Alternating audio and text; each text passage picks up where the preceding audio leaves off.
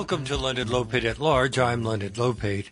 A new book by Wes Davis, American Journey on the Road with Henry Ford, Thomas Edison, and John Burroughs, is about the epic road trips those three men took and their surprising friendship.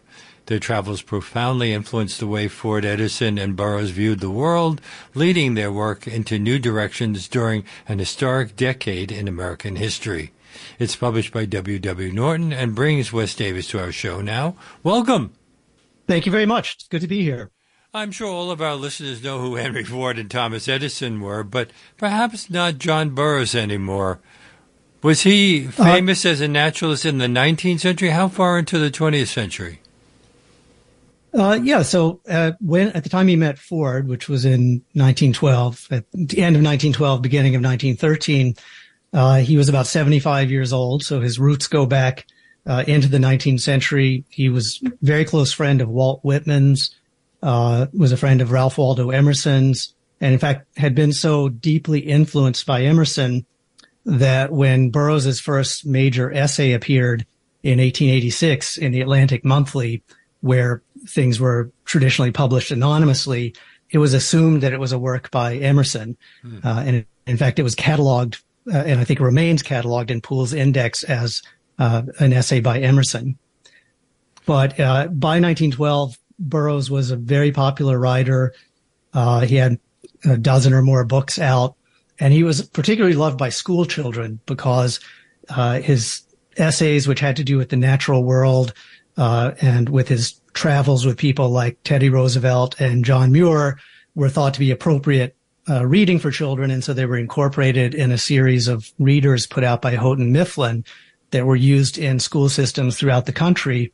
So wherever Burroughs went in the early 20th century, uh, children would line up to get a look at him.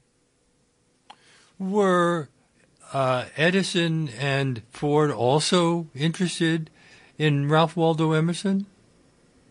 Uh, they came to be, I think, under the influence of, of Burroughs. Um, at this period in, in, Ford's life, so in 1912, Ford is approaching his 50th birthday. Uh, he was becoming more and more nostalgic. Uh, for and already well known, right? He'd been well known since the 19th century as a major inventor, and Edison as well. Well, Ford's success had come since 1908, really, when he had introduced the Model T. Mm-hmm. Uh, and by 1912, the Model T was the best-selling car in the in the country. Um, Edison, you're right, had been known since uh, really 1879 when when uh, he developed the electric lamp. Uh, but by this point, you know, he's he's thought of not just as an inventor, but he's one of those figures who sort of lives in the popular imagination as almost an archetype. So Emerson, um, Edison, rather was the uh, uh, thought of by the public as the smartest man in the country mm. and the person who could solve any of the country's problems. He also gave us the phonograph and all sorts of other stuff. Uh, that's right. That's right. The technology that gave us motion pictures, for example. When we look at their personalities, should we be surprised by these friendships? Uh, I was surprised. Uh, I will say that the way I latched onto this story is that I was doing some reading in Burroughs's correspondence. I, have been interested in Burroughs for many years, and I came across a letter uh, at the end of 1912 in which Burroughs tells a friend of his that he um, that he had been in touch with Henry Ford and that Ford of automobile fame, Burroughs says, as if he has to explain who Henry Ford is, is an admirer of his books and wants to send him a Model T. And, you know, I was shocked by this because Burroughs is known as a naturalist and a conservationist, and he's known uh, for his preser- preservation of bird life and study of, of wildlife. And I thought, you know, this is the last thing he would want to do to accept this automobile. But as I looked into it, I found that, you know, he, he did accept this gift, maybe because Ford was at this point one of the most famous men in the country and Burroughs, I think, wanted to get to know him. Uh, but then I went on to find that they, you know, became fast friends and traveled together, and that this eventually incorporated uh, Thomas Edison. But didn't uh, Ford send him a new Model T after Burroughs wrote an, an article in Atlantic Monthly that the automobile was going to kill the appreciation of nature? What was his argument there? Yeah, that's right. So uh, Burroughs basically argued that the automobile and related technology would bring noise and pollution into the countryside.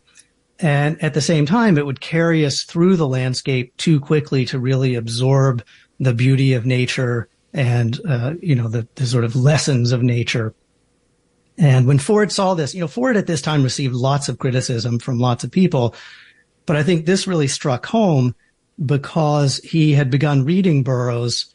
Uh, Clara Ford in 1912 had started to outfit a library uh, in the couple's new house and had had bought lots of you know complete runs of people like Charles Dickens and Ralph Waldo Emerson and Burroughs in the hope I think of sort of nurturing what she saw as her husband's genius. Uh, she she believed in Henry Ford, but she also knew that he was not an educated genius, and she thought that uh, the works of these geniuses of the past could help to shape his talent.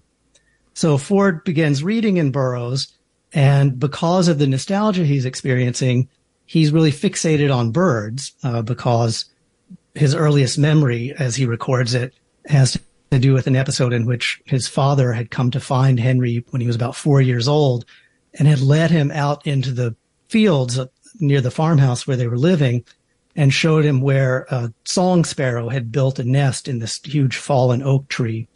And Ford, you know, as he was approaching 50, could remember that nest, remember the eggs in it, remember the song of the song sparrow. And so birds for him were this kind of connection to that past. So John Burroughs, who was known uh, throughout the country as John O'Birds because of his own interest in bird life, um, became his favorite writer. So Ford took that criticism from John Burroughs very seriously, uh, but he thought Burroughs was wrong, and he wanted to show him by sending him a Model T and letting him experience uh, the way a Model T could actually carry him out into nature and let him to continue to experience the natural world as he was aging and no longer able to walk the distances he once did. Although there were other automobile manufacturers, wasn't uh, the Model T the best selling car in history until the Volkswagen Beetle surpassed it in 1972?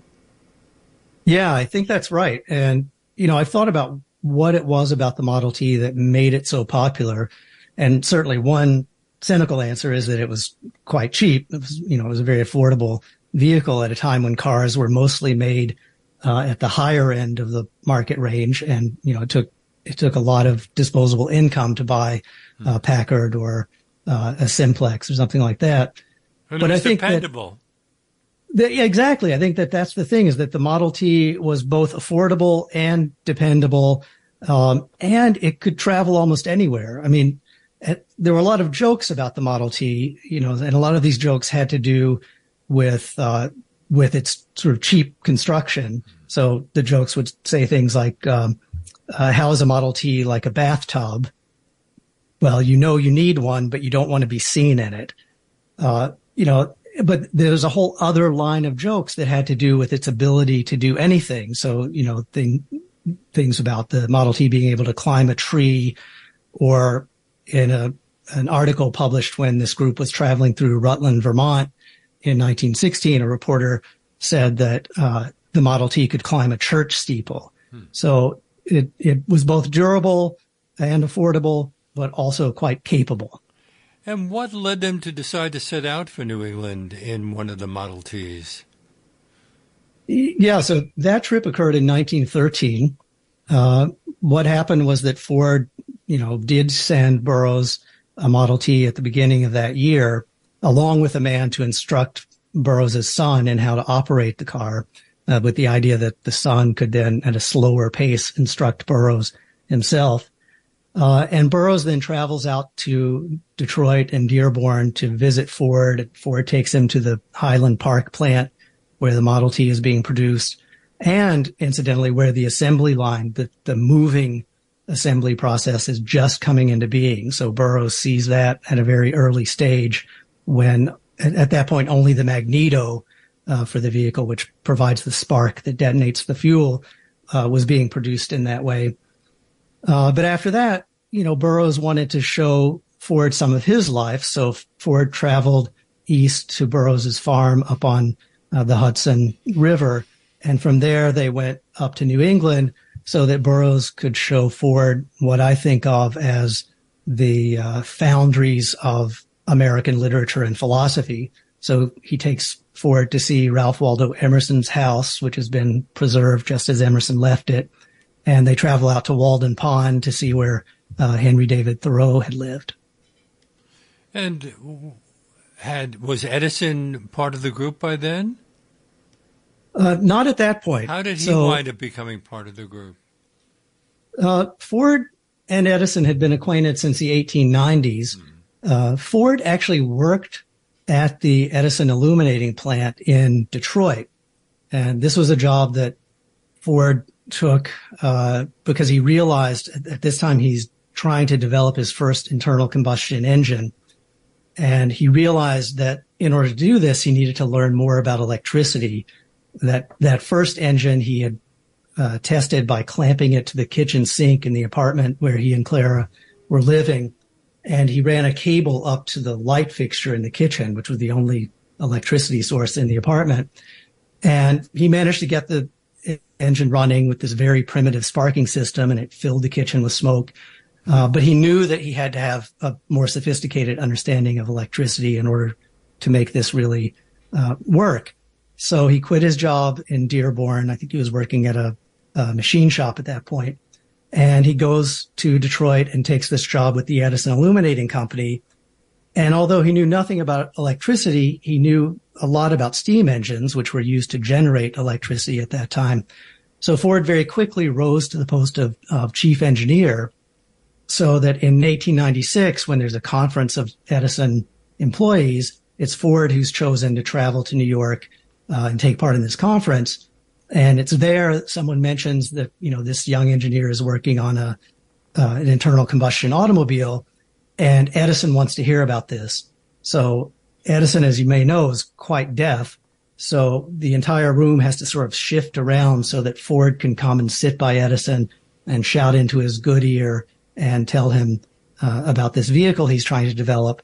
And the two really bonded that Edison was very interested in what, what Ford was doing and encouraged him. And they became friends then, but uh, it took Burroughs uh, to sort of catalyze that friendship and make it uh, sort of more intimate and a closer friendship.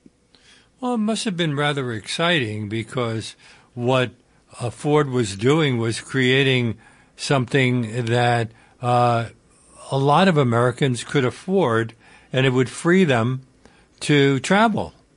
So that had to be exciting to an awful lot of people. Yeah, I mean, that's right. And, you know, I think that Ford uh, genuinely believed that the automobile would be a kind of gift to the common people. Mm-hmm. Uh, I mean, it's easy to be cynical about this and to think, well, he was making a lot of money from selling lots of these cars. Um, but I think it sort of went back to his uh, childhood on the farm. He he remembered the isolation of farm life, so he imagined that an affordable vehicle like the Model T would give uh, people who lived on farms a kind of way out of that isolation. It would allow them to travel into town and get supplies that they needed. Uh, but at the same time, he thought it could be helpful to to urban people, and it's sort of important to remind ourselves that you know this is the moment when um, the population of the United States is for the first time tipping toward cities.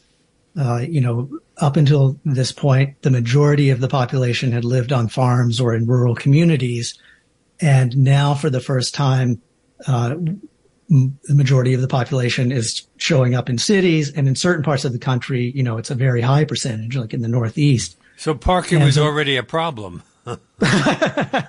parking was a problem. And, and, certainly there were lots of uh, accidents at, at this point. My guest on today's Leonard Lopate show, Leonard Lopate at Large, here on WBAI New York 99.5 FM, is Wes Davis, whose latest book is American Journey on the Road with Henry Ford, Thomas Edison, and John Burroughs, published by Norton. This is WBAI New York 99.5 FM and streaming live at WBAI.org. Well, their road trips took them to the 1915 Panama Pacific International Expedition in San Francisco, to the New York Adirondacks, and uh, to the Green Mountains of Vermont. And in 1918, they did an expedition through southern Appalachia. Yeah, so that's they were right. all over. They went they went all over, and each of these trips, uh, you know, sort of shaped their ideas about what they wanted to do. And I think I so I run through these trips to sort of see the idea building up to that epic trip in 1918 down into the Great Great Smoky Mountains. Uh, so you can see, for example, that the trip they make in 1914, which is down to Fort Myers, where Edison uh, had a had a house called Seminole Lodge. Um, that kind of gives them the, the idea of camping. They're, they spend a couple of weeks there, and at a certain point, uh, Edison decides that he wants to get everyone out into the Everglades, and so they pack up their things, pile into a couple of cars, and start traveling on a road that's sort of heading into the Everglades. But at this point, you know, that's a vast kind of undeveloped swampland. And so the road quickly runs out and they wind up just on a couple of tr- tracks and then the tracks disappear. So the, the cars are, uh, sort of skimming over these shallow lakes and the drivers, you know, have no idea when the bottom can drop out of the lake. So they're sort of inching along, hoping that, that they don't slip off into an abyss. But they make their way out to a deep water lake uh, in in the Everglades and set up camp. And at this point, everything goes wrong. A, a huge storm rolls in. Uh, the rain knocks down the tents. They wind up spending the night in these puddles that are quickly deepening into lakes. And, you know, everyone wakes up wet and cold the next morning. And you would think that that would sort of dampen their enthusiasm for camping. But instead, although they did cut that trip short, um, it really planted the idea that this was something they wanted to do more of. Could their timing have been worse because World War One had already broken out in Europe and the influenza pandemic that had claimed thousands of lives abroad was beginning to plague the United States? Yeah, that's right. And, and the war plays an interesting role here uh, because, you know, although so I, I started out sort of talking about my surprise that uh, two people like Ford and Burroughs could wind up friends since they, they come from such uh, a great distance apart uh, in terms of what they do for a living, if nothing else. Um, the interesting thing is that they they become very close friends, and all three of these men really seem to bond, and they get along very well. But the war turns out to be something that divides them, and that you know has to do with Ford's initial pacifism and his resistance to preparedness. And then, you know, Edison winds up working for the Navy uh, for the Naval Consulting Board, and uh, Burroughs is throughout this period sort of intensely anti-German and is soaking up all of the war news and uh, cheering on any Allied victories. On the other hand, was Ford kind of inclined to be pro-German by this time, or did that happen later? I don't get the impression from my research that Ford was pro-German at this point, uh, but just that he was skeptical of preparedness because he thought um, this, you know, kind of massive buildup of military might would not prevent the wars reaching the United States, but instead would almost guarantee that the war would spread. Uh, I think he also felt, and this charge has been leveled against him or was leveled against him later on.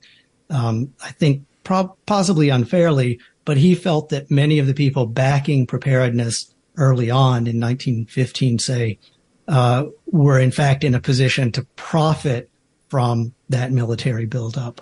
Um, part of uh, his anti-Semitism, isn't it? Was he already expressing anti-Semitic views? He was beginning to, yeah. And this is something, I mean, I have to say that, uh, thinking about Ford's anti-Semitism w- was something that made it difficult for me to embark on writing this book because I, I feel that nothing I had read about uh, that element of his character really made much sense of it. I mean, there are very good books about it. Neil Baldwin has a great, great book about this. Um, Hitler liked but, him. He, he, put him. He complimented him in Mein Kampf. Yes, I mean I think is the only American referred to there, and in fact, there was a, a De- Detroit reporter who traveled to uh, Munich in the 1930s to interview Hitler, and she was surprised to see this hometown figure, Henry Ford, in a portrait hmm. in uh, in Hitler's office. And wasn't the Leo Frank case much in the news at the time that they were traveling together? That was it. A, was that also exacerbated anti-Semitic attitudes in this country. It, it, did, and I mean, strange. So this gets at the complexity of of Henry Ford, uh, because that case was very much in the news when Ford, Edison, and Burroughs were in Fort Myers. Uh, it was reported in the local paper there, and so they're following this. And Ford um, was at that point absolutely in agreement with Burroughs and Edison both of whom felt that Leo Frank had gotten an unfair mm-hmm. hearing in his first trial, which he had, and that he, which he had absolutely, and that he deserved a new trial. And at that point, Ford went along with this. But through the course of the period I cover in the book, you see these anti-Semitic views uh, deepening in him and becoming uh, more and more uh, sort of aggressive I wonder how that affected his running of his his Ford Motor Company. Uh, it seems that in hiring, I mean, I, have seen different accounts of this, but it seems that in hiring, it, it didn't affect him at this early phase. Um, I don't know how that worked out later on, but you know, there are strange moments. Like so, in in 1915, as Ford is sort of putting forward this uh, anti-preparedness campaign, he starts to attract uh, lots of other peace activists, including uh, Rosika Schwimmer, who was a hung- Hungarian activist who had worked for uh, women's issues and um, for peace. And Ford meets with her to talk about a plan she has to take a delegation to Europe. Uh, Schwimmer claimed that she had secured communication from leaders of the warring nations saying that they were ready to negotiate. Uh, and she convinced Ford of this. But as she's talking to him, uh, you know, Schwimmer is herself a Hungarian Jew, has lived all over the, the world and worked uh, for peace all over the world. Ford is talking to her and tells her that he knows the cause of the war, which is the international Jew.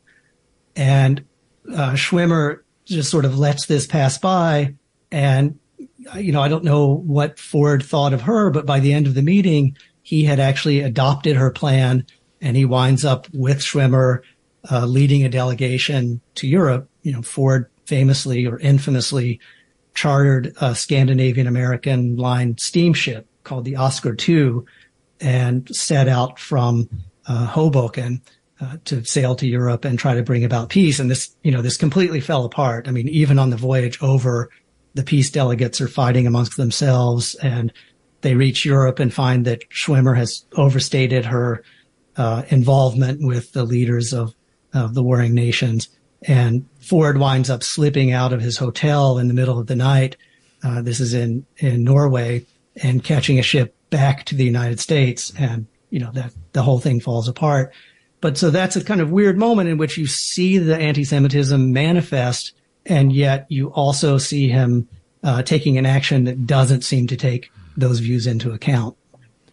I was thinking about COVID when uh, I, I, read uh, that you noted by the time Ford, Edison, Burroughs, and uh, Harvey Firestone, the, the tire industrialists, set out on their camping trip in August 1919, the Spanish flu pandemic had killed nearly 675,000 Americans.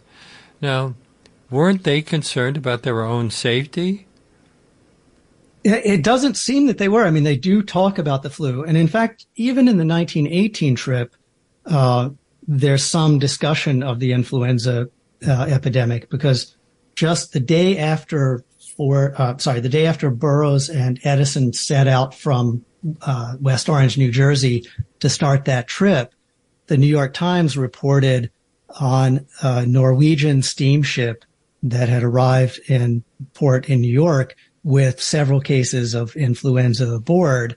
And, you know, at that point, public health officials are saying this is not something that can take hold here. They, you know, they argue that it has to do with poor nutrition and that's why it's ripping through, through Europe. I mean, of course, all of this turns out to be false. Uh, you know, but so already in 1918, there are stories in the United States of the influenza in Europe and it's beginning uh, to take hold here. But by 1919, you know, it's, it's, it's definitely underway. And, uh, this group has a very strange conversation about it. Um, Thomas Edison, who we think of as an incredibly rational kind of scientific figure, argued around the campfire on that trip that uh, the influenza had reached the, the, Earth because the Earth had passed through a cloud of cosmic benzol vapor. Wow. And, uh, you know, this kind of goes back to some strange theories about the origin of life that he held. He felt that uh, life, including human life, was made up of sort of tiny immortal life units and that these tiny, like, you know, microscopic entities got together to form these aggregate beings that were the, the creatures that we, you know, see and understand to be life. And that when a person or an animal dies, these entities sort of disaggregate. And so he, one of the things he was puzzled about is whether they maintained a memory in any kind of real way that would preserve the, the memory of the life lived. But so that trickles into his understanding of, of influenza. When they were on these ships, who was minding the store back at the Ford plant? Was Edsel running the business? Uh, Edsel was involved. There was also someone named James Couzens who was uh, Ford's general manager. Um, and the you know the trips, although there are a number of them, each one lasts only a couple of weeks. So uh, in a way, they're escaping from that world they were creating for a couple of weeks at, at a time. But all of them, they were leaving the work to other people, weren't they? Uh, I suppose they were. I mean, I mean Edison know, as well. He had people working for him. Did they were yeah. they just competent in taking over? Obviously, Burroughs. Nobody was going to write Burroughs articles.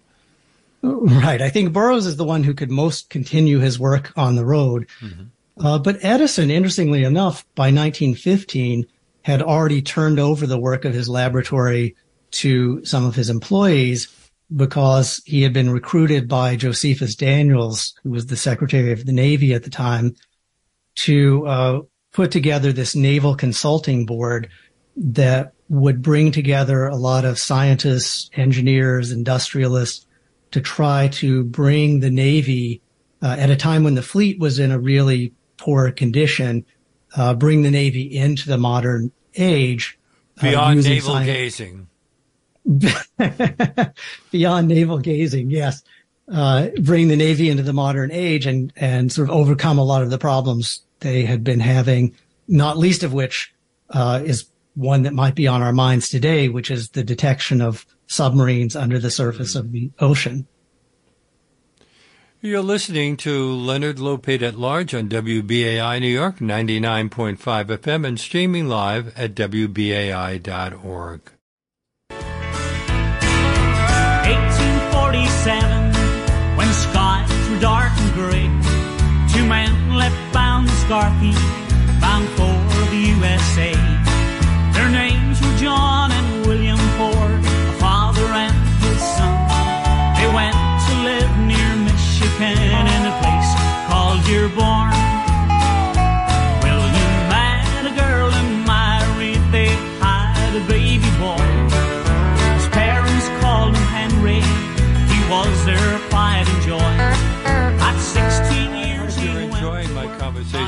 Wes Davis.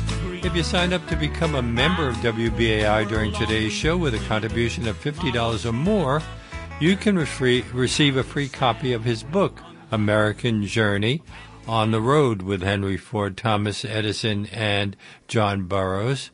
Um, to do that, just go online to give2wbai.org or call 212 209 2950 during today's show, and we'll be happy to send you a copy. That's give and the number two, WBAI.org or 212 209 2950. But don't forget to make that $50 donation in the name of Leonard Lopate at Large, and we thank you very much. And return now to Wes Davis.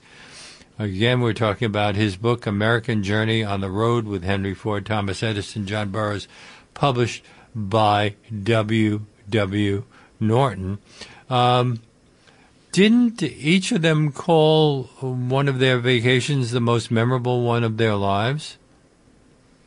Yeah, so that's the uh, the 1918 trip into the Great Smoky Mountains, uh, and that's a trip that takes them.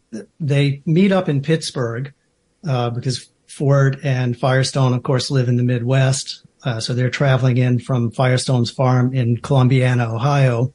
Burroughs and uh, Edison live in the East, so they're traveling from Burroughs' or from Edison's laboratory in West Orange.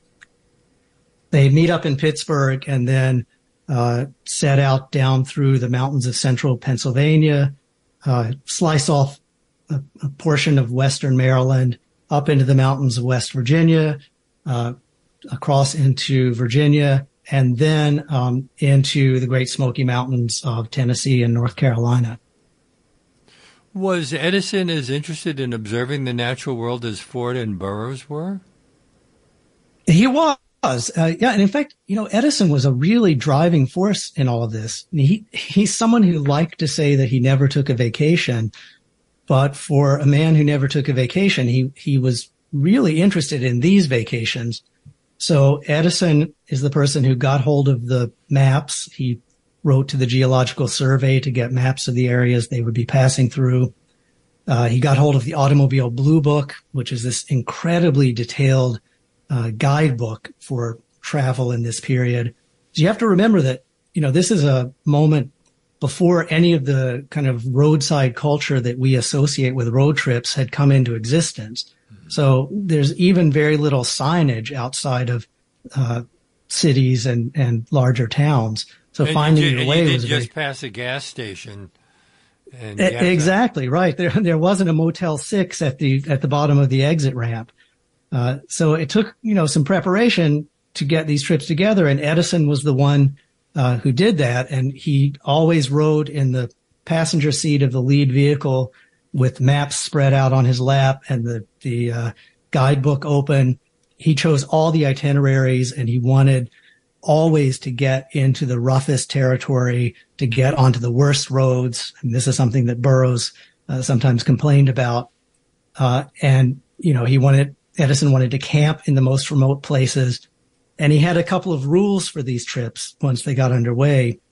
Uh, no shaving, no bathing, and no sleeping indoors. Uh, so he, he was very much a part of this and was, you know, very focused on the natural landscapes they passed through. How did the cars hold up? Uh, I guess they held up remarkably well, given that automobiles were in their infancy at this time.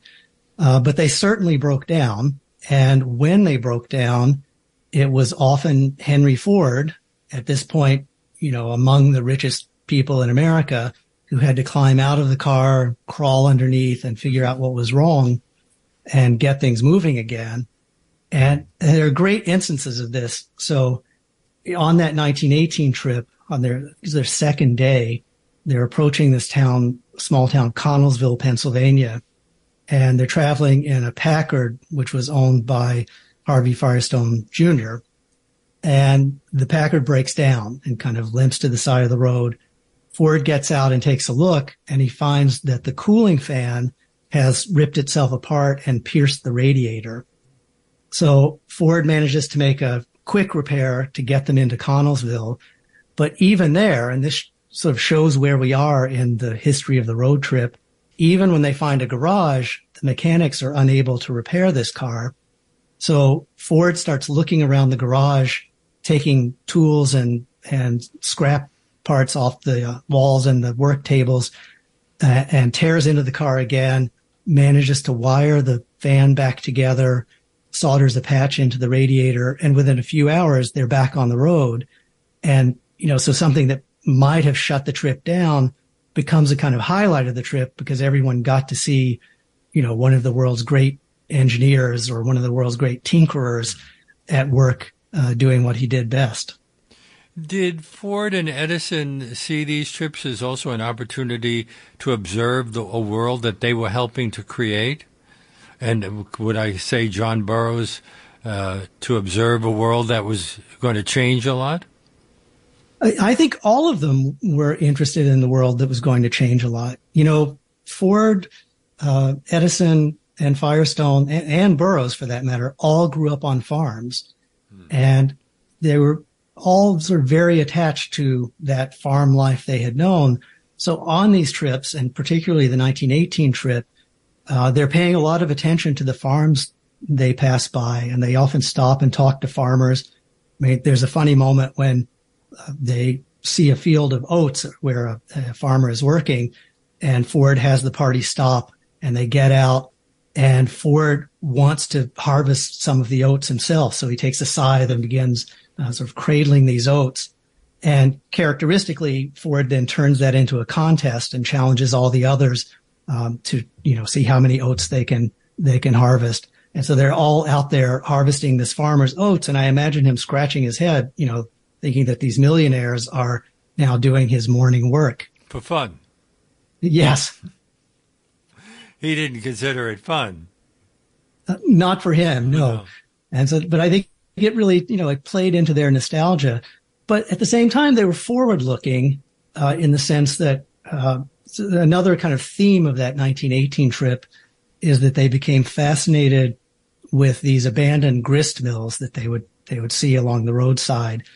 And again, Ford would always call a stop when he came to these, and everyone would get out and sort of you know climb around the mill, climb up on the uh, the water wheel, in fact, one of the most iconic photos of that trip shows the four of them perched on this huge overshot water wheel of a grist mill in a place called Lead Mine, West uh, Lead Mine, Virginia.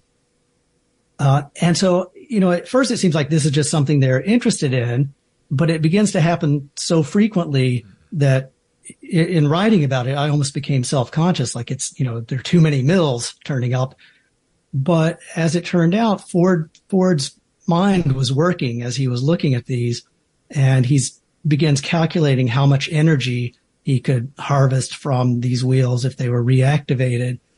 And by the end of the trip, he's come up with a, a plan to establish what he comes to call village industries plants, these kind of small factories that he builds in abandoned mills he takes advantage of water power to run the factories and he has each one produce, you know, just a, a single part, maybe a valve for the Model T or a particular kind of fastener. And this decentralizes his production, but it allows him to put these plants in rural areas where they can be a benefit to farmers. His idea is that these plants can employ farmers in the off season and give them an income so that they don't have to depend solely on, you know, the declining incomes from their farms. And this idea actually takes off. And by the uh, 1930s, Ford has constructed, depending on how you define them, uh, between 20 and 30 of these plants. And during the Great Depression, when many of them opened, they really did extend a lifeline to a number of uh, of rural farming communities. My guest on today's Leonard Lopate at Large is Wes Davis. We're talking about his book, American Journey on the Road with Henry Ford, Thomas Edison, and John Burroughs, published by W. W. Norton and Company. This is WBAI New York, 99.5 FM, and streaming live at WBAI.org. So you're saying that these trips push their work into new directions? That's right. I mean, so that's one example. Uh, another one, which we may want to talk about, has to do with the interest uh, Ford and uh, Firestone and Edison all took in rubber later on. Mm-hmm. but we could just flash back briefly to that first trip up to Concord, Massachusetts. Um, so I mentioned that Burroughs takes Ford to see Emerson's house and see Walden Pond. And when Ford comes back from that trip, he begins reading Emerson. He, he writes to a friend and says that Burroughs on that trip had, had, uh, allowed him to know Emerson. And so now he takes an interest in Emerson's uh, writing. And in particular, uh, he becomes fascinated by the essay Compensation, in which Emerson is sort of thinking about um, uh, at a kind of spiritual level, how behavior is rewarded in life or, uh, or as Christianity would maintain in the afterlife. Uh, but also just on a very practical level, how, how to conduct your uh, affairs in a fair and equitable way. And Ford really clings to that. And I think that that feeds into his decision just a couple of months later to announce the uh, $5 workday, which is like a revolutionary moment in American labor. Ford is basically doubling the rate uh, normally paid for a day's work. And at the same time, he shrank the day from nine hours to eight hours. And, you know, so it completely changes the way labor worked in this country. Was race a factor in his hiring practices? It doesn't seem to be at that point. Um, and in, in fact, uh, gender doesn't seem to have been either. Although I guess at that moment, when he announced the $5 workday at the beginning of uh, 1914, I think women were not included in the $5 plan uh, initially, but within a few months, uh, Ford had a meeting with uh, Woodrow Wilson in which uh, he told Wilson that he had decided to um, bring women into that plan and pay them at the same rate as as men. And interestingly, uh, so Ford wants to pay women the same amount, and Edison, um, on the 1918 trip, uh, when they're passing through Pittsburgh, notices that all of the local papers are complaining about the difficulty of maintaining a labor force in Pittsburgh at that time. And Pittsburgh is kind of the center of production of war material. So, you know, there's a great industrial machine at work there. And uh, Edison buttonholes a reporter and tells him that he, you know, has a solution to this, which is to hire women because he has found in his laboratory in New Jersey that women, you know, not only can do an equal job with men, but that in many cases, in some kinds of work, they do the job much better.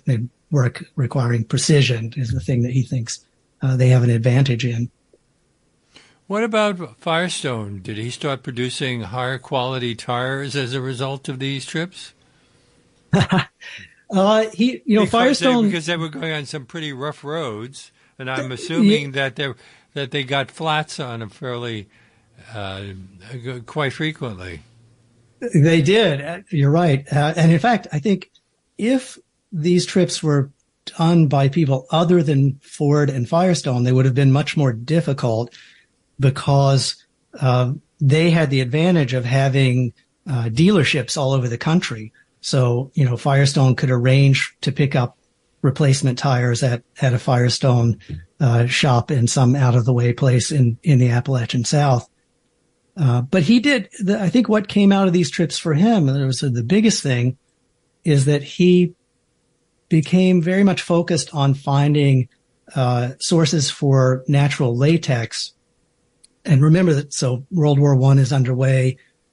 Most of the latex at this time comes from Southeast Asia, and the fear was that uh, things like the U-boat war in the Atlantic um, and war spreading beyond Europe would um, interrupt those supplies and that would hurt Firestone, who obviously is using a lot of rubber in his production process. Um, but also Ford used rubber in other parts of the Model T. Uh, Edison used uh, rubber in the production of some of his recording media. So they're all interested in rubber. And as they're traveling, especially in 1918, uh, I think Edison sparks this. Edison starts picking up plants and, you know, breaking them apart. And anytime he finds a kind of milky sap, he will run to Burroughs and ask Burroughs, you know, what is this plant? Hmm. Uh, and Burroughs, you know, according to Edison, knew every single plant he, he brought him. There was, he could never stump him. And Edison formed the idea that he could extract this latex and use it to form rubber without relying on trees that grew in tropical areas that, you know, latex, produced latex that had to be shipped to the United States uh, Ford and Firestone uh, latch onto this idea and encourage Edison, but then each of them, after the, this period of travel with Burroughs and, and Edison, wind up approaching rubber in an, in another way Firestone, as you probably know, uh, winds up buying a million acres in Liberia, mm-hmm. starting a rubber plantation there, which uh, has political issues as the years go on, you know, but but as a rubber rubber production uh, operation is quite successful. Ford buys up uh, three million, I think, acres in Brazil and starts a rubber plantation there. That's much less successful, I think, because Ford tried to uh, treat the labor force there as he treated the labor force in Dearborn, which is to say, to try to force everyone to adopt sort of middle American values. And, you know, it was already starting to fall apart in Dearborn, and it, it certainly didn't work in, uh, in Brazil. Uh, Edison winds up spending the last several years of his life completely focused on this idea of extracting rubber from native plants. Uh, and by the end of his life had tested more than 10,000 plants to see if he could, uh, could produce rubber from something like milkweed or goldenrod that just grew naturally uh, in, in this environment. Well, Burroughs was 25 years older than, than Ford, wasn't he? So that's right. Almost exactly. Yeah. So I'm assuming that uh, this these relationships didn't go on all that long. Uh, that's right. So uh, Burroughs died in 1921, and the the trips continued after that, or that is to say, Ford, Ford and, and, Edison, and Edison and Firestone continued to travel together, and in fact, the trips grew, uh, which I think is maybe why I lost interest in them at that point. Uh, I was very much focused on Burroughs and the way Burroughs allowed us to look at these two figures that we, you know, thought we knew so well. So something like Ford's anti-Semitism, I was able to view through Burroughs's eyes uh, and see the way he responded. And how did he respond? Was uh, he totally Burroughs, shocked, or did he kind of tolerate it? He did not tolerate it, and I think that's important because I think sometimes you know when people talk about something like that, you know, they will dismiss it as well. That was in the air at the time, uh, but that's clearly not the case. I mean, it's not an acceptable answer anyway, but it's not the case uh, because you see Burroughs um, really all through the story kind of reacting anytime Ford is railing about about bankers, which is his initial kind of code word uh, for what he saw as a Jewish financial conspiracy, mm. uh, up until 1919 when Ford is just you know openly anti-Semitic. You see Burroughs pushing back against it, uh, and that really comes out in the 1919 trip when they were camped up near Lake Placid, and uh, Ford started sort of blaming uh, Jewish interests for everything, for the for the First World War, uh, for the fact that the Navy didn't adopt all of Edison's proposals when he was working for the, the Naval Consulting Board, uh, for what Ford saw as a kind of increase in crime in the wake of the war, and Burroughs uh, says, you know, Ford would even blame an eclipse on the Jews. of course.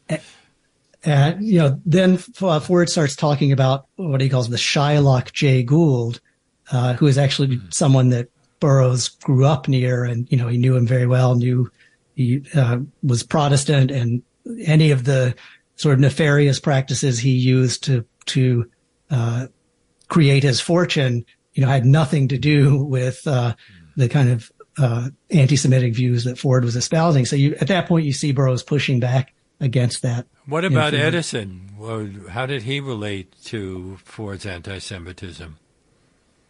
Uh, it's it's less clear with with Edison, uh, mainly because Edison did not write down his his mm. reactions as Burroughs did.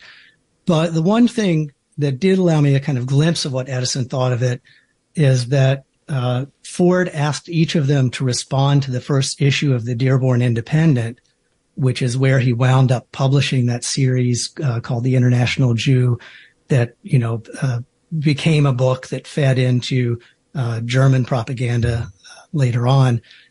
Um, and each member of the group sort of responds, you know, in their, in their own way. He's not yet publishing that material, but Edison makes it clear that, uh, Ford, if he wants this magazine to succeed, needs to focus on the kinds of things he knows Uh, and Edison made no bones about the fact that Ford was great at a number of things, but he was also, you know, limited in a lot of ways. Well, and that actually came.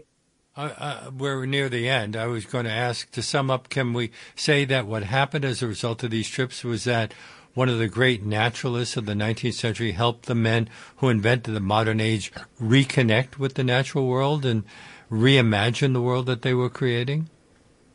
Yeah, I, I mean, I think that's exactly right. And I think this group really brought out the best in each of the members. And, you know, in the case of Ford, I think a lot of that had to do with reconnecting him with his rural roots. Um, there was a great moment in the 1918 trip when they're in a very remote place called Narrows, Virginia. And they wake up after a cold night of camping. They've been completely alone. No one has come out to see them. And Burroughs is writing a letter and he sees that Ford is working on this log. He's sort of stripping the bark off. And it turns out that Ford wants every member of the party to sign the log as a souvenir of the trip, uh, which they do. And then Ford inscribes a motto there. Uh, and what he writes is, your best friend is the one who can bring out the best in you. And I think for Ford, these were the people who did that. And we uh, I don't think he had. We have to end it there, unfortunately. But thank you so much, Wes Davis. His book, American Journey on the Road with Henry Ford, Thomas Edison, and John Burroughs, is published by W. W. Norton. It's been a great pleasure talking with you. Thank you so much. Thank you very much. I've, I've enjoyed it. And that brings us to the end of our show. If you're just discovering this program and would like to hear more about one hour deep dive interviews, you can access our over 800 past shows streaming on demand at WBAI.org. Our podcast, which has surpassed 1 million plays, is available on iTunes and also Apple and everywhere else you get your podcasts. If you'd like to write to me, my email address is leonardlopate at, leonardlopate at WBAI.org. A special thanks to Michael Haskins for being our fill-in engineer today. He's just does such a great job. Uh, before I sign off today, I need to ask you to support BAI to keep the station coming to you. Uh, we are going through a rough time because of the pandemic, and we are hoping that our listeners who have a means to do so will make a contribution at whatever level they're comfortable with by calling 212 209 2950 or by going online to give to WBAI.org right now. That's give and the number 2 WBAI.org or 212 209 2950 because we need your help to keep bringing you this unique in-depth content information you usually don't get anywhere else. And as I mentioned earlier, anyone who makes a contribution of $50 or more in the name of Leonard Lopate at large right now can receive a copy of the book we've been discussing, American Journey by Wes Davis. So why not make that call right now? 212 209 2950. Go online to give2wbai.org. And you might also consider becoming a sustaining member of the station, what we call a BAI buddy for 10 15 $25 a month, whatever you're comfortable with it for as long as you wish. And we'll say thank you. It allows us to plan for the future, and we'll say thank you for the BAI tote bag to anyone who signs up to become a BAI buddy for $10 a month or more. But either way, I hope you call now because BAI is the only station uh, that relies 100% on listener donations on the New York radio dial. Um, and we really need your help. We hope that you can join us again tomorrow when my guest will be David Neiwert discussing his new book, The Age of Insurrection The Radical Right's Assault on American Democracy. We'll see you then.